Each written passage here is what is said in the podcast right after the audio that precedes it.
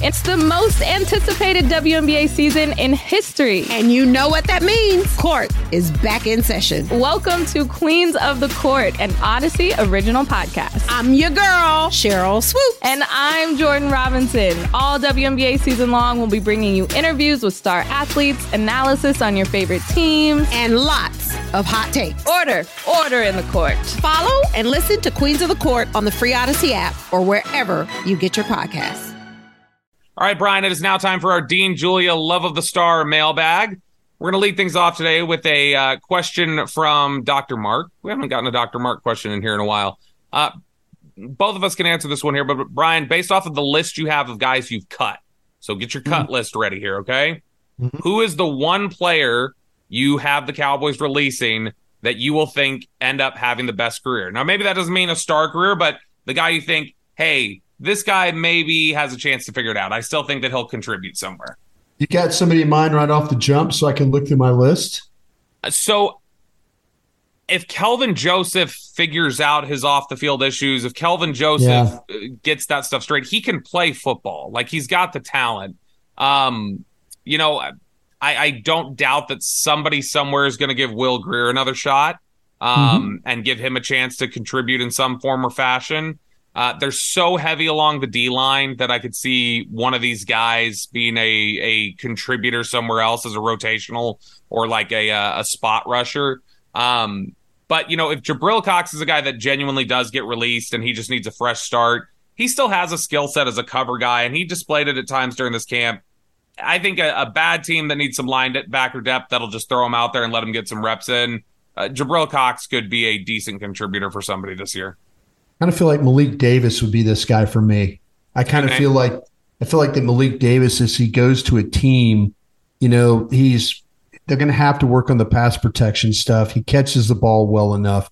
He's a tough guy. He runs hard between the tackles. Uh, he can bounce the ball to the outside. I kind of feel like if he goes to the right situation, that uh, maybe that he could be a guy that like in week seven, all of a sudden, oh, look, Malik Davis had 128 yards rushing and it helped the Buccaneers beat the Saints, you know, in week seven kind of a game. You know, yeah. I, I, that that would be him and maybe even and this is gonna sound weird because I don't think he runs great, but maybe Dennis Houston. You know, if Dennis Houston were to go and get an opportunity for somebody, yeah, I maybe him getting more work, more look. I know he was a guy that was on the roster last year, but I kind of feel like that if he went somewhere and he was the sixth guy, that maybe, or he could be active for a game or two. I think he catches the ball really, really well. I just don't think he runs very fast, but his routes and awareness and all that stuff is pretty darn good.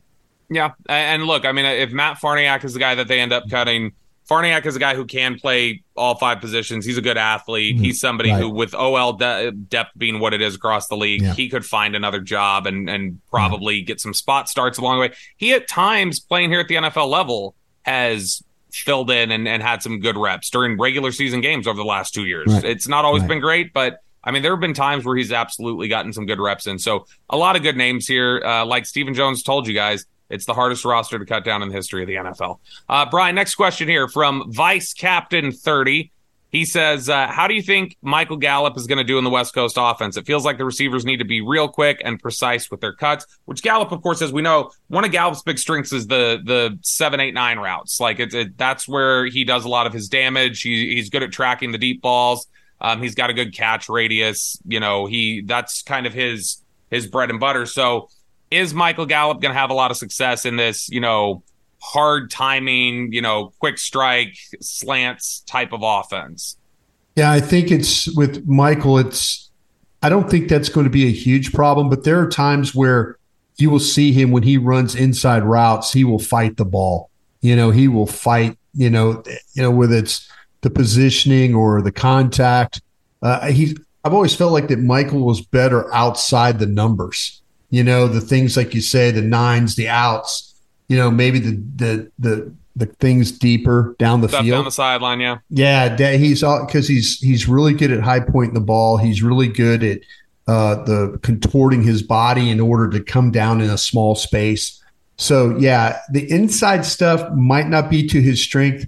Stuff along the sidelines, stuff in, outside the numbers, I think that will be his his calling card. He'll kind of leave some of the other stuff uh, to uh, you know with Cooks and then with Lamb and those guys maybe for more of the inside stuff. But that you'll see that from them, and maybe Gallup is more a down the field guy or to the sideline.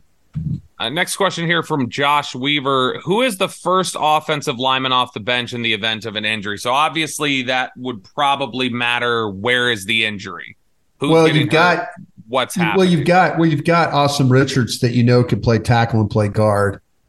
So you know, me, Eric, Eric Chiafalo asked me this in the pregame yesterday, and I, I don't remember. I don't, I don't believe you weighed in on it, but I'm curious if Tyron Smith were to go down. Obviously, like right now, it looks like the offensive line is Steele and Tyron playing the tackles. The guards are Tyler Smith and Zach Martin. The center is Tyler Biadasz. If Tyron Smith were to go down at left tackle, is it bounce Ty- Tyler Smith outside? Tyron goes down at left tackle. Bounce Tyler Smith out to left tackle plug in a guard or keep Tyler at left guard and plug in an Asim Richards or someone like that? What would you do? I think th- I think they I think they want to keep the front of that pocket as solid as they can. You know, I think they want to keep I I, I because the it depends on how much you really love TJ Bass. Because TJ Bass, if he had to go in and play, is going to maul and brawl and be that kind of guy, belly to belly blocker, going to be tough and all that, hard guy to move if you believe in him that much, you could kick Smith outside and get away with playing him at guard. Did you? Think, I just got. Did you think Bass was better playing on the right side than the left? I felt like when I watched him take reps at right guard, I thought it was better than left guard. Yeah, I I can't go there. I just feel like these kind of one of those. I, I don't think he was bad. He, I just I felt like no, he just right whenever guard. you put him in, he just kind of plays, and yeah. he's he's just he's you know, I saw if you believe in metrics and all those things, I think it was Pro Football had uh, was it Pro Football Focus? He didn't give up a pressure this preseason, and yeah. man, that guy played a ton of snaps. So maybe maybe the best best remedy would be to put him at guard and then kick Tyler Smith to the outside. That might it might be better than having. I, I, I was trying to figure out if Bass was my sixth or seventh lineman is what I was trying to figure out. Yeah. You know, I mean, it, I, it, he very well could be. Now, obviously, Bass is uh, not going to play center. Bass is not no. going to play tackle. So, I mean, but you know, they need to try and work with him. They need to try and work with him maybe a little bit. You know, when like if he gets to run scout team stuff and things yeah. like that, let him play a little center. You know, let him try and snap the ball and see what see what you got there in that that period. Uh, last question here from Ben MacArthur, and I think this is a good one because we haven't talked about this enough. Um, he says, "What happened with Chauncey Golston? Seemed to be on a promising track. Haven't heard much all mm-hmm. preseason. Um, some people, it looks like, don't even have him on the 53 man roster. I think Chauncey Golston's on, like just without going through and doing yeah. my 53 yet. I think he's on, mm-hmm. but they had high expectations for Chauncey Golston. They thought they had gotten a steal in the third oh, round in 2021, and I think there is there there's a little bit of you know building tension of like okay it's time to it, it's time it's it time wouldn't surprise me it wouldn't surprise me if he got released it wouldn't be shocking i don't think it's likely but i wouldn't be surprised. i don't think it's likely either but it's just it's you're right he they talked about him he flashed playing as that under tackle or that three technique and there's been some like games where he's just been kind of okay you know there were some and he played i think in the second the Seattle game, man, he played well into the fourth in that game, I believe. And so, you know, it's I, I think the I think that that the uh, the love for him was I think initially it was in the right place. Right now, I think there's a little bit more questions about you know about him playing uh, as, but who is going to back up Osa? That's the question you have to. Who is the backup three right now? you know, Osa, Osa, I think is going to be really good, but they're going to need somebody to step up in that under tackle or that three. And I think it's going to have to be Golston. That does it for us here today on the Love of the Star podcast. Uh, we appreciate you guys listening every week. Again, we have roster cut downs on Tuesday, and we're getting into regular season mode now. So that means we're getting uh, pretty close to three episodes a week. Uh, yeah. So I, I believe uh, we will have another episode for you. I would guess Wednesday morning will be the next one, uh, reacting to the initial round of cuts. Uh, might be Wednesday afternoon if we just decide to see waiver wire first, just kind of see where mm-hmm. things kind of go and get some changes. Uh, but either way, uh, the next time the Cowboys play football, it'll be real football on the road against the New York Giants for Week One, Sunday night football. Uh, it should be exciting, and we can't wait to cover it with you guys all season long. For Bryan Broaddus, I'm Bobby Belt. We will talk to you guys later.